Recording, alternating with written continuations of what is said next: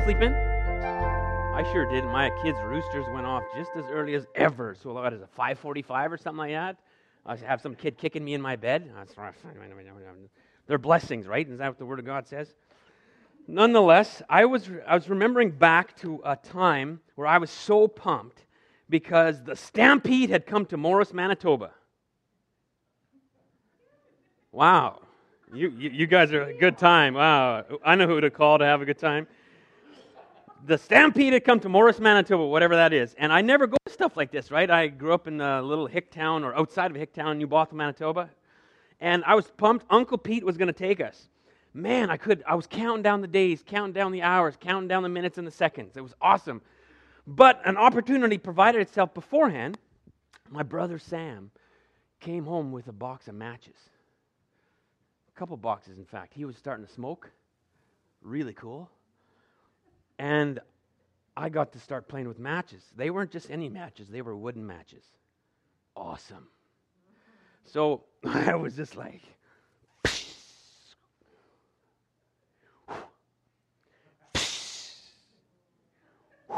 was awesome. Like, this is Manitoba kind of fun, right?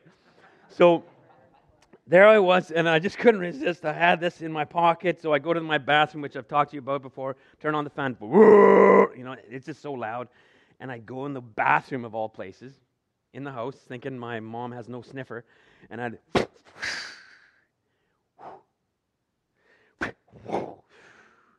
And then I grabbed whatever aerator there was, you know. Luckily, I put the match out first. And uh, then I thought the rose or potpourri would cover my, my sin. Well, apparently it did not, because I'm out there, and, uh, and all of a sudden, mom goes into the washroom. She goes, Has anybody been using matches? And my brother Sam, No, no, no, none of us. None of us have been using matches. I said, Yes, we have been right? I just couldn't handle my already within milliseconds my my my conscience and everything within. Yes, we have been. I confessed and I aired all of my sins of my youth, whatever that was, by the age of eight or nine, and uh, there I just confessed and then. You know, obviously Sam got in trouble, I got in trouble, Mark got in trouble. So all three of us got in trouble. Me and Mark were on our way. We're on our way to the Morris Stampede, and now that hung in the balances because of my my addiction to matches. So, so I had this chat and I was quivering because, you know, I know Uncle Pete is coming over. I think it was that day even. So it was just the worst ever. So Mama, she was great. She was gracious, lovely lady. But she had a, a certain talk with me how important it was that I would obey her and how bad this could be and the things, you know, all the things that lighting matches led to. And, uh, and then I experienced her grace. I was troubled. I was sad. I was repentant. And then she said, Okay, do you understand? I said, Yes. Okay, huh? I'm going to let you go to the stampede with Uncle Pete. and I was just like, I can't tell you how awesome the stampede was. Because, first of all, it was a privilege that now hung in the balances, and I know it wasn't my mom's fault. It was my own stupid fault. But yet, because of the grace and the repentance, she just says, Okay, I want you to have this time of celebration. And I went and I saw those bulls and those horses kick up their hooves and the mud flying like nobody's business. And I enjoyed it that much more because I knew I didn't deserve it and it was almost taken from me. The grace was unbelievable. So when I decided to obey, the celebration that came with it was unbelievable. And I think the same principle is still there today. In fact, I want to get across to you so much that I want you to help me sing a song, all right? Y'all know how to sing obedience? You know how to spell it? Somebody spell it? O.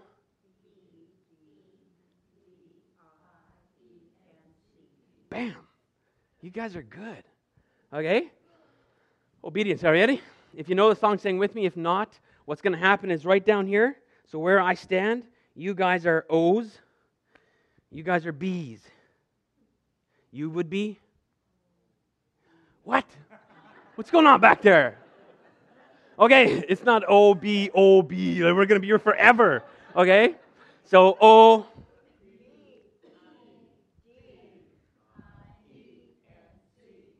Good. You got to have a bit more feeling. We need Tennyson up here. You know? You guys are all white collared white people. O B A, you know.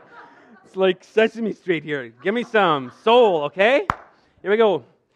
Obedience is the very best way to show that you believe. Help me out here. Doing exactly as the Lord commands, doing it happily. Action is the key to obedience. Joy you will receive. Obedience is the very best way to show that you believe. Oh. One more time. O E D I N. Yeah. Obedience is the very best way to show that you believe. you guys. Oh, that's awesome.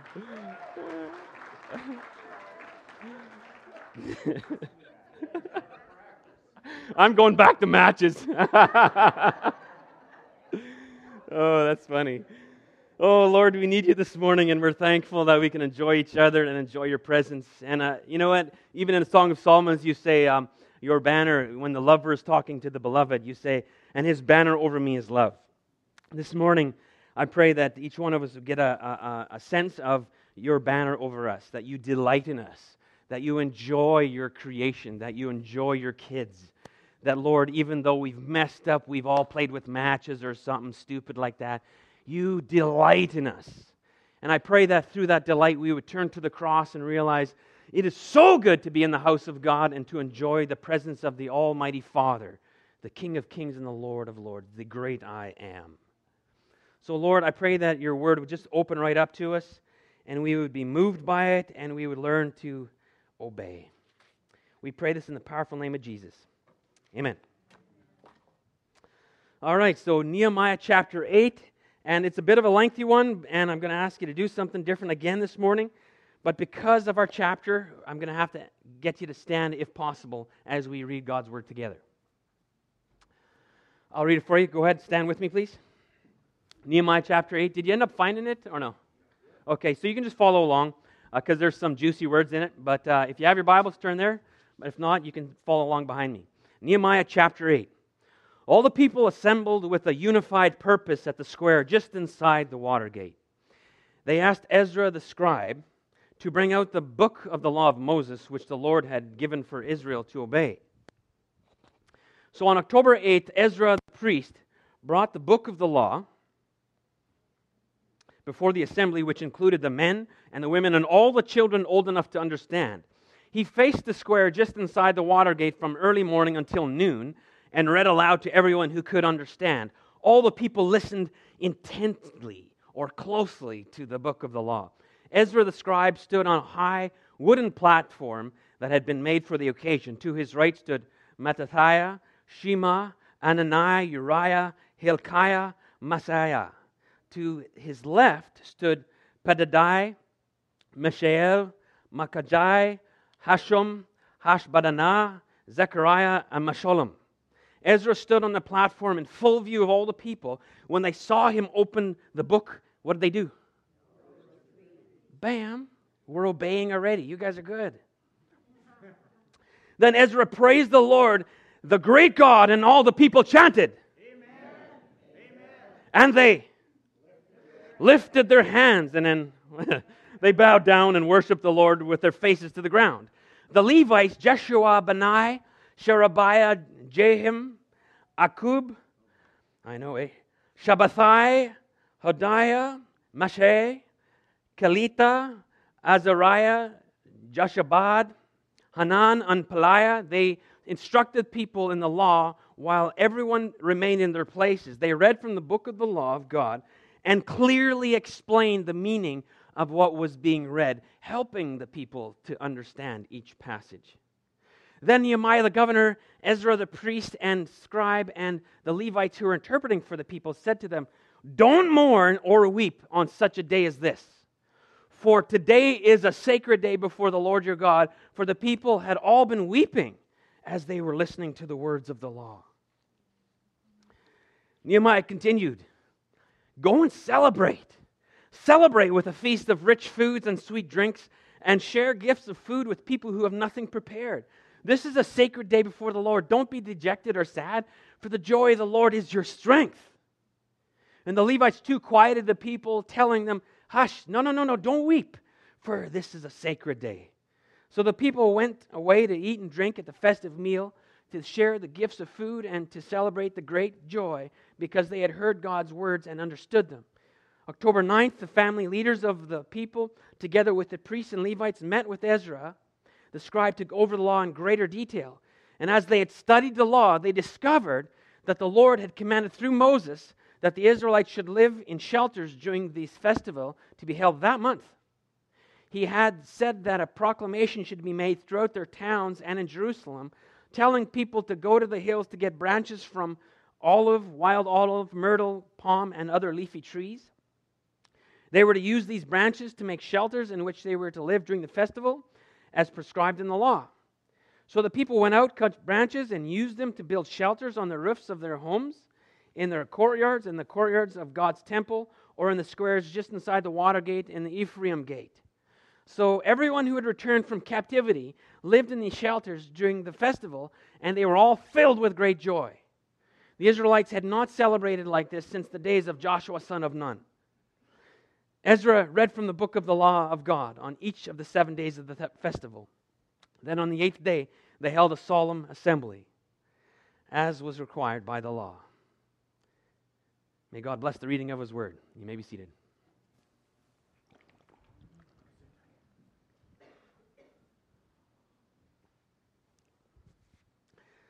So, just to give you a recap, especially if you're new to us today, we have been going through the book of Nehemiah, moving forward together.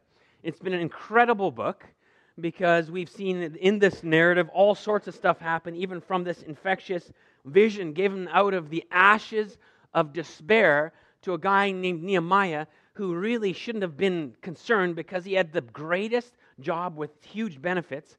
Why does he care what's happening in his hometown? But he did care, and from the ashes was born a vision and life to this guy named Nehemiah. He leaves his cushy job shares his vision, and works alongside everyone from homemakers to pharmacists to goldsmiths. Everybody had a piece of it. He is called to rebuild the wall around Jerusalem, a project that could include everyone, and a project that will provide safety, protection, and identity to a people that needed it so bad. During that time, they faced much opposition and obstacles, including ridiculing enemies from without and inside people that were paid off by enemies.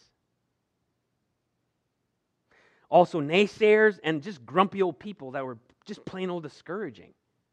And now he's done building the wall in 52 days. So this is cool. You'll notice I skipped Nehemiah 7, right?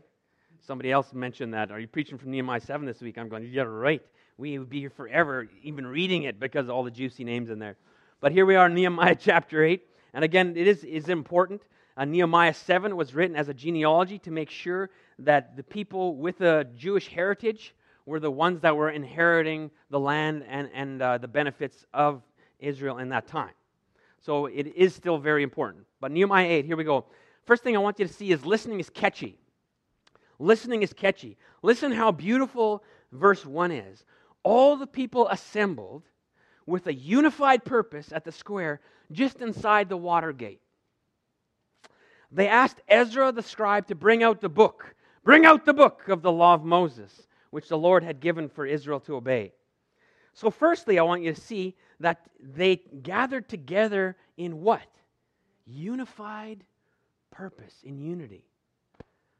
Ah, this is incredible. This is an incredible statement. So, I mean, we have people of all ages with all sorts of painful backgrounds, because you got to remember it's not a cushy circumstances here. They've been coming back from exile, they've been coming back from slavery, from beatings, from not being able to enjoy their God, their people in their place. They've been all over the place. They probably haven't even seen parts of their families. So, for them to all of a sudden come back together with all this pain, all these memories, all this disobedience in their background, coming together as one to hear the Bible, this is good. In Ephesians chapter 4, I want to continue to take this spiritual needle and help you see that the Old Testament is just as important as the New, because the New Testament we need to uh, interpret through the Old. Very important. Ephesians 4 says, As a prisoner of the Lord, I beseech you, therefore, brothers, by the mercies of God. I urge you to live a life worthy of the calling which, which you've been called. Be completely humble and be gentle. Be patient, bearing with one another in love. Make every effort to keep the unity of the Spirit through the bond of peace. There is one body, one Spirit, just as you were called to one hope when you were called, one Lord, one faith, one baptism, one God and Father of all, who is over all, through all, and in all. But to each of us, grace has been given as Christ apportioned it. And then it goes on to talk about different things like the, the gifts that we've been given. But I wanted to include that verse, verse 7, because to each of us grace has been given. You know what? We have all sorts of reasons not to get along in here, don't you think? I could probably spend some time with you and figure out, I, I don't like that about you. You probably, 10 things you don't like about me, but whatever. We can sit here all day. But isn't it a grace? Isn't it a gift? Isn't it a beautiful present given to us by the Holy Spirit of God that we can come together with all of our differences, with all of our different backgrounds, with all of our different experiences, and we can come together, love on each other, and worship the same Lord together? And the people said. It's awesome. It is awesome. And here it's interesting because we see once again, because listening is catchy, we see that where there is no vision, people perish. So if we flip that around, where there is vision, there is life, right? And we've seen this life given to Nehemiah. Nehemiah hangs out with people as he goes around the wall surveying the damage. And then the leaders come in. And now the people, you guys, it's the people that says, let's gather together at the water gate and let's bring up Ezra, bring out that book. And now it unfolds what happens as they bring out that book. It's mega interesting that the people assembled with unity outside the water gate, you guys. Out of all the gates, there's a bunch of them. They came outside the Watergate. And the Watergate's kind of cool because John 15 and Ephesians 5 talk about the Word of God being like water to our souls. It gives us a picture of the washing of the water. So, the washing of the water to our souls is what brings us cleansing to come to the Word of the Lord. In fact, there's sometimes, if you uh, think back, there's sometimes when you come to the Word of God and when you are refreshed by it, it seems to almost, this washing of the water seems to bring you into a right relationship with God. Sometimes when you're confused, having a rough time, going through circumstances that are even hard to put words to, and you come to the, you, you come to the Word of God and you hear it, and we're going to see in just a bit, you don't just hear it, you listen to it, and you obey it. Big deal. That's when it brings cleansing to your soul.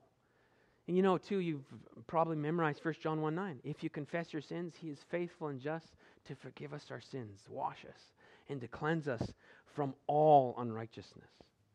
That's a beautiful promise. But not only that, in John chapter 7, when Jesus stands up at the end of the feast, all who are thirsty come and drink. That's also a beautiful picture of this very gate that they came together to hear the word of God because the Spirit of God in John chapter 7 is one of those things where he says, Come and be filled by the Spirit of God that you'll never have to thirst again. You've been trying to jam your life full of all sorts of purpose with your job, with your mate, with living at that oceanside place, whatever. Guess what? The only thing that will satisfy your thirst is the Holy Spirit of God. The Holy Spirit of God. So I got a question for you. You're hearing me right now, but are you listening? When the Spirit of God is speaking to you, when you open your Bible, when you're hanging out with somebody that has seems to have a word for you or a gift of wisdom, or you're sitting in the Bible study, are you, are you just hearing or are you listening? Are you listening what the Word of God is saying to you? You know, God speaks through all sorts of things, but I want to remind you again that God definitely speaks, number one, through His Bible. Bible's a big deal. A while ago, I had somebody in my office and said that they, uh, they, they were living in an immoral relationship, but don't worry about it. I prayed about it. And I just said, save your prayers because there's some things you don't have to pray about because what you prayed for goes against the Word of God. So you don't have to pray about that one. When the Word of God says it, do it.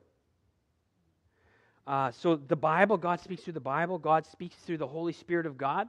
And if you're not used to that, it's times where you set aside times of quietness and really seek to empty your mind of all the garbage that is infiltrating it and focus on God. Even if that means you, you go over a, a Bible verse over and over again, or if you're just reading a passage, whatever, a devotional thought. And sometimes the Holy Spirit of God will just simply say something that, huh, it might be like I just prayed. His banner over you is love. Maybe he wants to speak and fill you this morning. Or maybe he's saying, you know, what the pastor talked about, about getting involved in night shift or in a small group, and you just feel something that you just can't get off your back. There's a good chance that that might be the Holy Spirit of God. Okay? And then you can figure that out if it lines up with the Bible, because the Bible's our authority. God speaks through mums and dads. Imagine that. God speaks through leaders. So I know there's times where I've really struggled with something. I've gone through people that I really appreciate and, and uh, not just appreciate and think that they'll back me up, but also I go to people that I know love the Lord and are wise and might have a different opinion than I do. And I try and listen to them, how God is speaking through them. He uses circumstances, both good and bad. He uses godly people. So, are you listening? Are you listening like Nehemiah and the people were listening? And then all of a sudden you see a reference here to Ezra. Really exciting because Ezra here was the right man for the job. Ezra was a, piece, a priest and a scribe who had, in Ezra chapter 7, verse 10, says, He had prepared his heart to seek the law of the Lord and to do it and to teach Israel. So here Ezra is right alongside them. Isn't this cool? So we see Nehemiah called to this whole thing, and all you see is Nehemiah. Obviously, the main character of this whole story is God.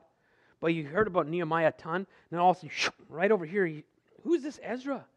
Wow, Ezra's fantastic because he too led some reformation, and he was a priest and scribe whose heart was prepared for this day.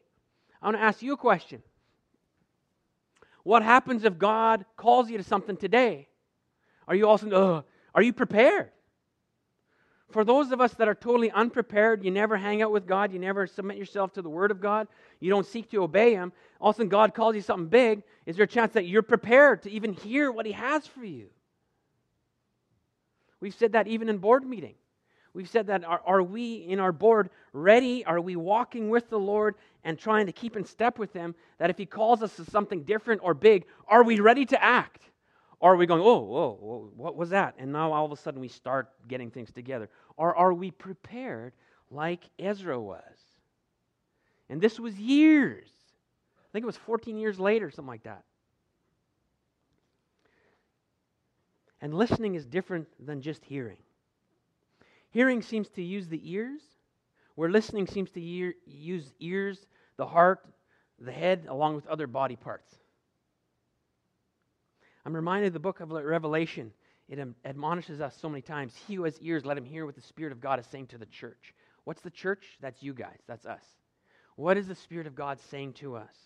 But here, like I want you to see, it's more than just hearing, because, hey, we've all had teenagers and they hear us apparently, but they don't necessarily listen. So here, it's interesting because we see a great descriptor in Nehemiah Ezra ex- read and he explained the word, which is really cool. He explained it, and not only did he parse it out so that he, people understood it, but you have to remember that now we have a couple different languages Aramaic, Hebrew. So here he comes and he uses the language of that day for the people. So if some of you are stuck on a certain Bible language, this was good enough for the Apostle Paul, it's good enough for me, then I have to get you to scratch your head on that one. Because if people here and your kids don't understand something like the King James Version, get over it because there's new versions out there that help people understand the Word of God. I would think that that's a great place to put an amen, but no? It's a tough crowd. Whew. Okay. So it's really important. And Ezra was there not only to use different languages, but also what does this mean for us? And he was reading for hours. And what were they doing? Sitting on a couch? What were they doing? Standing. They were frothing at the mouth to hear what does God have for us today. There's a little cook, kick in the tush for us North Americans, eh? Roasts on. When's this guy done? You know?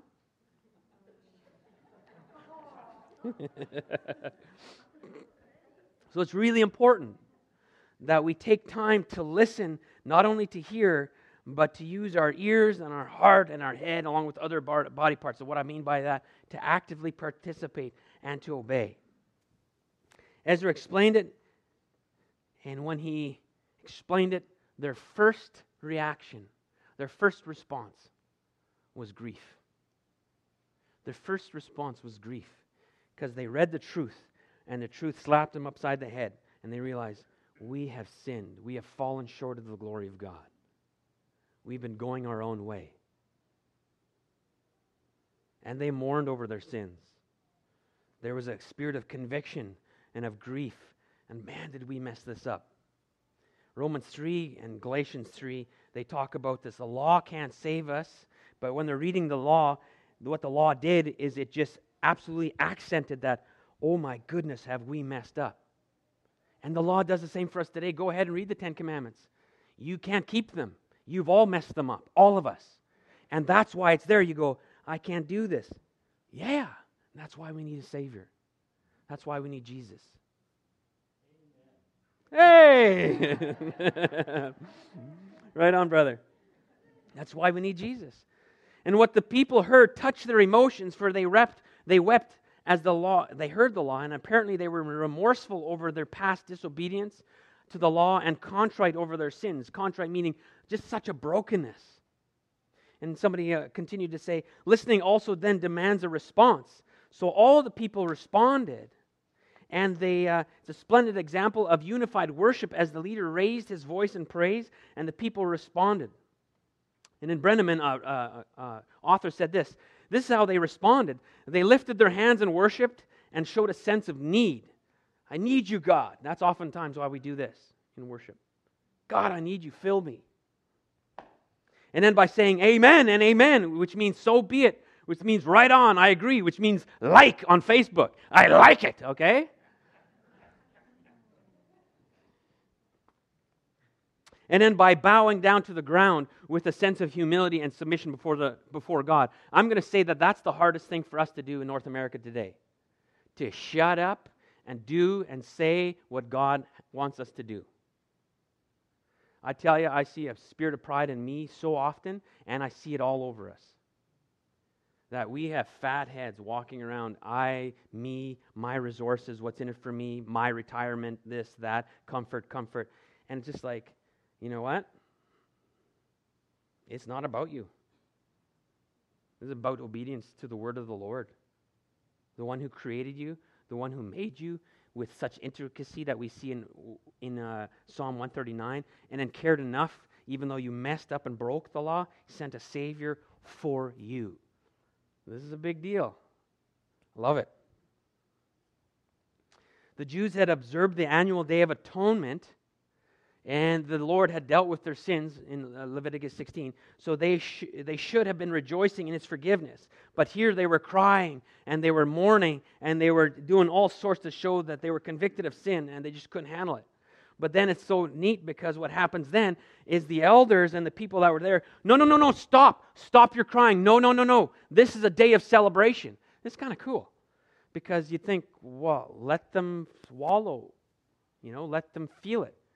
But I love this because what Pastor Ken has so uh, uh, very much put into me, and same with my wife, is that even communion, which we're going to enjoy today, it's not all about beating yourself, oh God, you, you died on the cross for me, forgive me, uh, and sit here and wallow. It's also a celebration.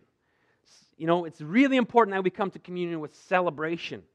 This is incredible what has happened that Jesus gave, gave himself on the cross for you and for me. He died on the cross for our sins. So, this is what they're also reminding them of, which we're going to see and parse out just a little bit more in, in just a bit. Um, they had the Feast of Tabernacles. So as they're reading, they didn't just do what I did today and skip chapter 7. They kept reading, and all of a sudden, Feast of Booths or Feast of Tabernacles. What is this? And then they read all the detail, and then they went out and did it. You ever do that? Just do it. The Bible says it, do it. You don't even have to pray about it. Do it. So listening's catchy. It includes not just hearing, but actually it includes doing and obedience, and with that comes celebration. But what I pointed out before is because we're prideful people, we need a sense of humility and submission before the Lord. We got to be ready to submit. Yeah, God, I'll do it. And sometimes that also looks like we submit to one another. Listening includes obedience and celebration. Going back to uh, Nehemiah chapter 8, verse 8 and 9. They read from the book of the law of God, making it clear and giving the meaning so that the people could understand what was being read. Then Nehemiah the governor, Ezra the priest, and scribe, and Levites who were instructing the people said to them all, This day is sacred, it's set apart. This day is set apart to the Lord your God. Don't cry, don't mourn, don't weep. For all the people had been weeping as they listened to the words of the law. A couple things in there. Has the word of God grab you like that? That you just start tearing up? That you go, whoa, I've dropped the ball. I'm sorry, God.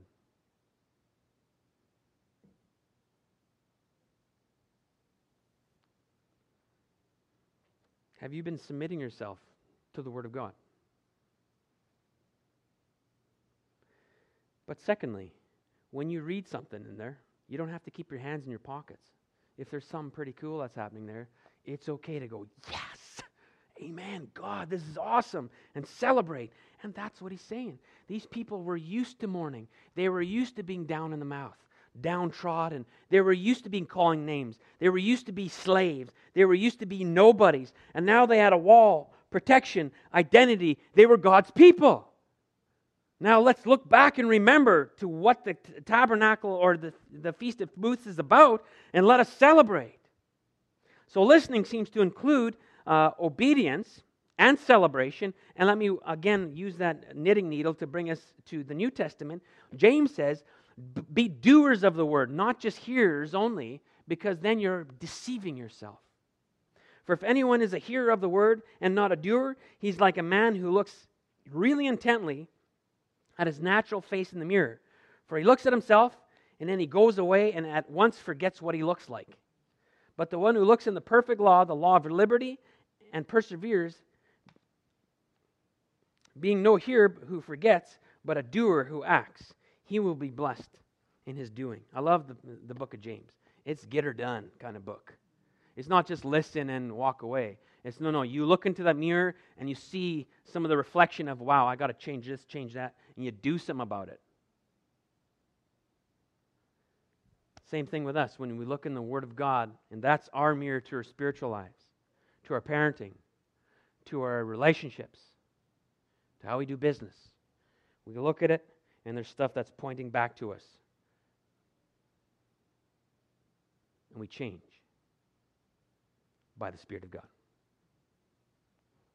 So they celebrated the uh, Festival of Booths or, or shelters, or they celebrated with temporary tents. They went up on their roofs and they built little tents, you know. And I love this because it didn't it didn't just say that okay, uh, the Levites and Nehemiah we've pre-cut all these really cool branches, or we got them on sale at Walmart. So if you guys want, there's a great, you know, none of that happened. These people were so moved that they all went and cut down leaves and branches and trees and all that stuff. There's such a participation in here. So uh, that's a little hoof again for us because if we always expect the elders or always expect the pastor to do it, you're wrong. That is not what church is about. And I'm wrong if I'm actually helping you guys believe that. It's not about me and Ken doing it or Oren doing it. We're here to help shepherd. But if you are, if you've gotten the impression that it all hinges on me or on Ken, boy, we've been doing this wrong. This is us. the church of Christ. It's his church. So they celebrated the festival of booths. They, they cut all this down and they made these temporary shelters or tents. And why did they do it? Number one, because what? The number one reason. Because the Bible said so. Eh? Simple guy I am. Because the Bible said so. So you need to learn and to obey and sometimes stop asking questions. I sometimes find that we're so enamored with asking questions, questions, questions with doubt that sometimes we just don't do it. And here they built these festivals or these shelters, these temporary tents, because the Bible said so. Okay, let's get her done. And also because it, it helped them remember or reminded them of the faithfulness of God in the past. Remember, they were saved from Pharaoh and all his cronies from slavery in Egypt, and all the miracles of going through the, the Red Sea and it's splitting open. They could walk across on dry land. The manna and everything else, the 40 years in the desert of wandering, and their shoes didn't, didn't wear out. They must have got them from strides, huh? Little plug there. Um, so, uh, so they had good shoes and they had good food and all that stuff, and they were to remember the faithfulness of God. So surely they would remember the hard times, you guys. This is for all of you. They remember the rough times. So they remember their testimony of how it sucked in Egypt. And you too might remember how you were before Christ, how things were hard, or some of them might have been half fun, whatever.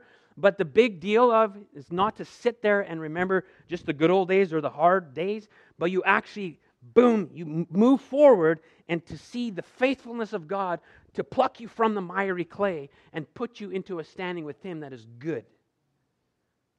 You know what I'm saying? That's what they were doing back here. They weren't sitting, hey, this tent's pretty good. I like it. Remember the spices in Pharaoh's day and all that? That's not the point. The point was to fast forward you into the faithfulness and the graciousness of our Heavenly Father. It also reminded them that God is still the great deliverer, that He was with that he was when in the days of Pharaoh in Egypt. So he delivered them through all sorts of hardship back then, and he was still in the business of delivering them in that day, taking them from exile and bringing them back, giving them identity, and he's in the same business today. So if you have a lame or downtrodden identity, you can have an identity in Christ. I don't care if you're addicted. I don't care if you've lost your kids along the way. I don't care if there's adultery. You know what? You can come also to repentance and not just stay there, but move over to celebration because God forgives you in Jesus Christ.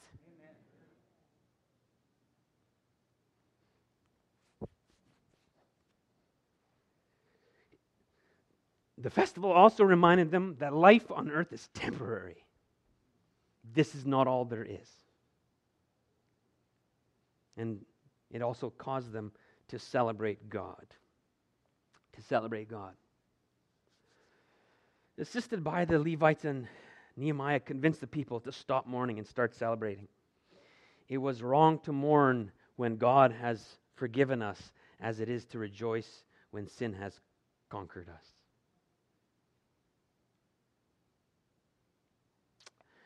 So, in conclusion, I just have another verse for you from Second Chronicles 7.